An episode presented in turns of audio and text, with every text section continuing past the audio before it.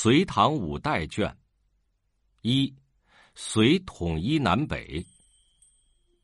隋朝的开国皇帝是杨坚，杨坚的父亲杨忠为西魏北周时重臣，被封隋国公。据说杨坚小的时候，一个尼姑说他不能养在俗世，把他带到庵中养了几年，才交还给他的父母。杨坚长大后，继承了杨忠的隋国公爵位，并把女儿嫁给了北周皇帝宇文赟为后。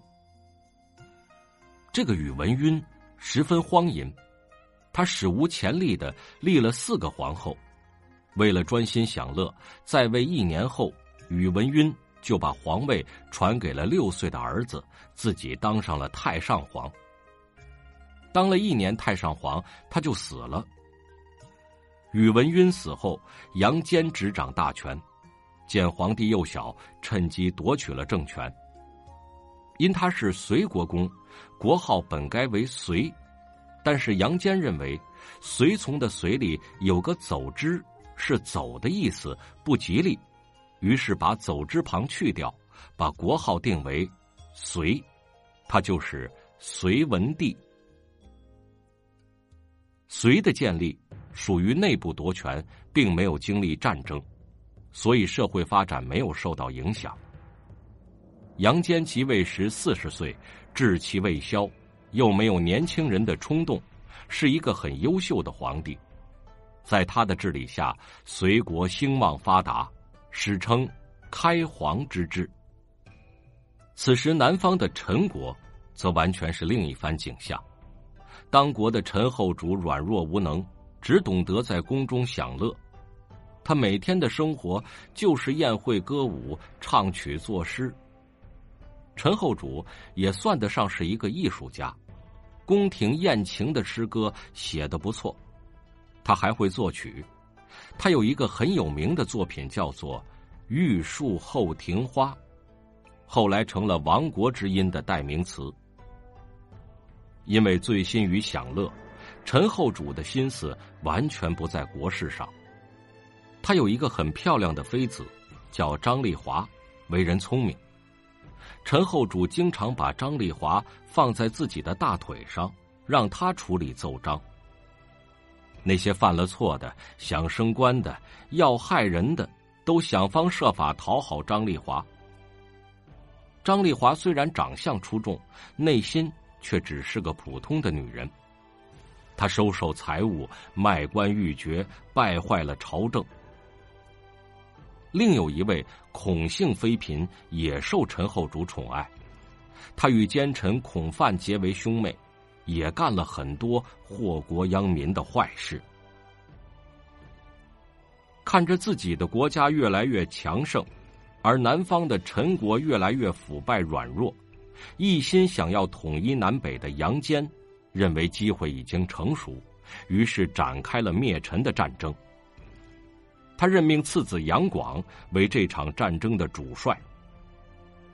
杨广当时年仅二十岁，被封为晋王，当时镇守在扬州。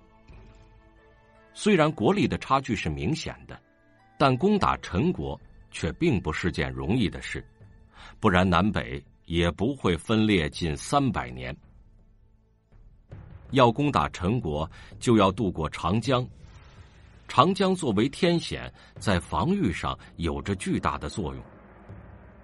然而，陈国将士的骄傲和愚昧，使长江完全失去了作用。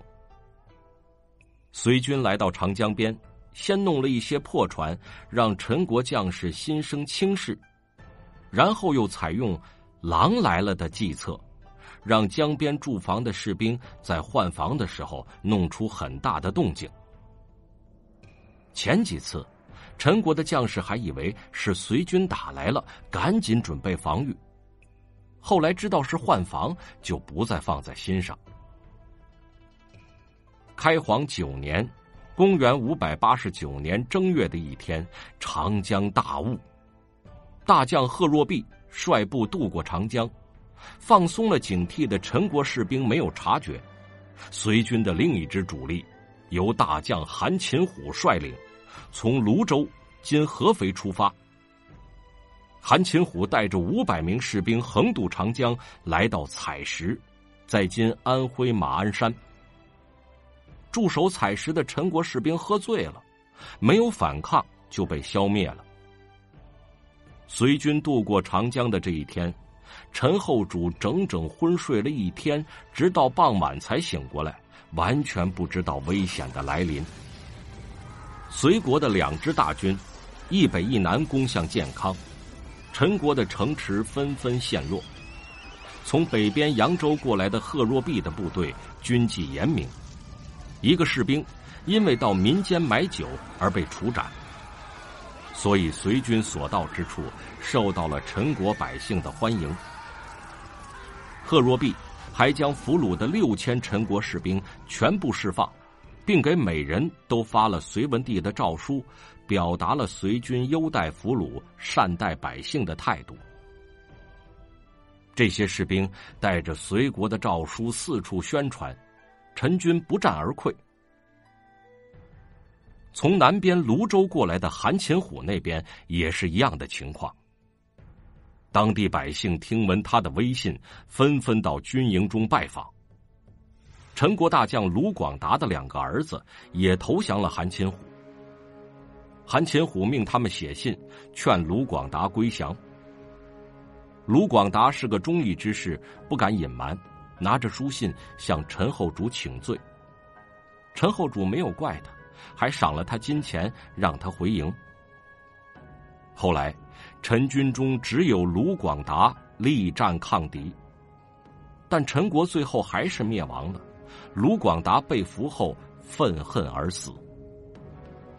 面对城池的不断陷落，一向怯懦的陈后主整日哭哭啼啼，把所有的事物都交给奸臣施文庆处理。施文庆知道诸将都讨厌自己，怕他们立功，就对陈后主说：“这些人一向心中怀有不满，不能让他们擅自做主。”于是诸将有什么请示，施文庆都不批准。建康城中有十万兵马，之前大将萧摩诃曾多次请求出击，陈后主一直没有同意。此时隋军已经打到了京城脚下，陈后主开始着慌了。他命群臣商议是否出兵。任忠等人主张固守，拖延时间以待援民。但是被围住的陈后主坐立不安。有一天，他忽然说：“不如让萧摩诃前去来个决战吧。”任忠坚决不同意。奸臣孔范自大的说：“决战吧，我们会打败隋军，而且能够打到北方去。”陈后主同意了孔范的意见，给了萧摩诃很多财物，让他赏赐士兵上阵决战。于是，萧摩诃、卢广达、任忠、孔范等人率军摆开了阵势，军阵摆了二十多里，之间互不通气，各自为政，并没有统一的调度。贺若弼此时正驻扎在中山上，他见陈军众多，便率领人马下山。他手下的八千人摆开阵势，与陈军站在一处。大将萧摩诃。因为陈后主胁迫他的妻子同宿，打仗并不积极，只有卢广达在奋力作战，双方打得很激烈。隋军退了四次，贺若弼见情况不好，命部下烧起了柴草，燃烧升起的浓烟迷惑了陈军，隋军这才扭转了局势。出征前，陈后主以财物激励士兵。战场上的陈军斩得了人头，便纷纷跑回去向陈后主领赏。贺若弼抓住机会直冲孔范的军队，说大话的孔范一交锋便败了下来。隋军一鼓作气，打得陈军大败，萧摩诃被俘。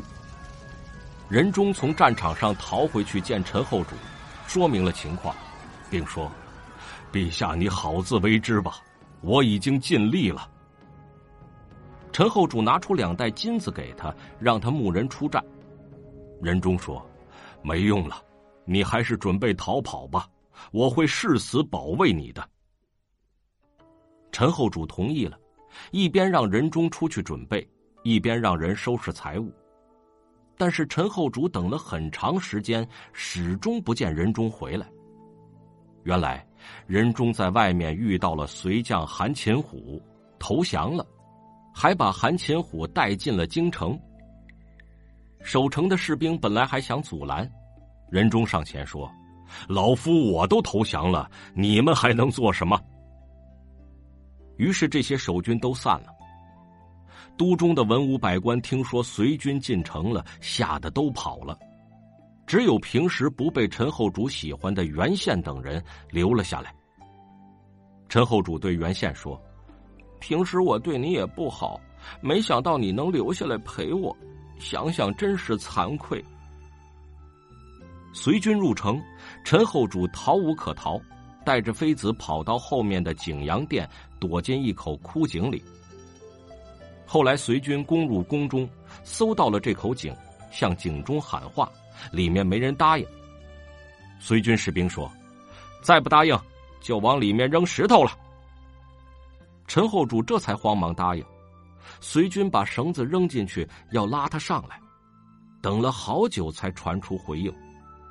随军士兵开始拉，发现竟然很重，感到很奇怪，以为陈后主是个大胖子。等拉上来之后，才知道，原来陈后主是和两个妃子绑在一起的。贺若弼进城之后，听说韩擒虎已经抓住了陈后主，便命人将他带来。陈后主吓得向贺若弼跪拜。贺若弼对他说：“不要害怕，入了朝，也许还能封你一个侯爵。”陈后主。后来被带到了隋的都城大兴，今长安。杨坚免了他的罪过，并赏了他很多东西，还给了他一座府地。宫中宴会的时候，杨坚会把陈后主请来。他怕陈后主伤心，从来不演奏南方的乐曲。有一天，陈后主忽然找到杨坚，杨坚以为他有什么大事。却听陈后主请求说：“请求您给我一个官号，以方便我在朝会的时候和人交谈。”杨坚哭笑不得，感叹说：“陈叔宝真是一点心肝也没有。”虽然亡了国，陈后主却保住了命。五年之后，陈后主死了，杨坚之子杨广给了他一个谥号“杨”。杨的含义是号内远里、去离远众、逆天虐民。杨广肯定想不到，他自己身后的谥号也是杨，而隋炀帝成了他最为人们所熟知的名字。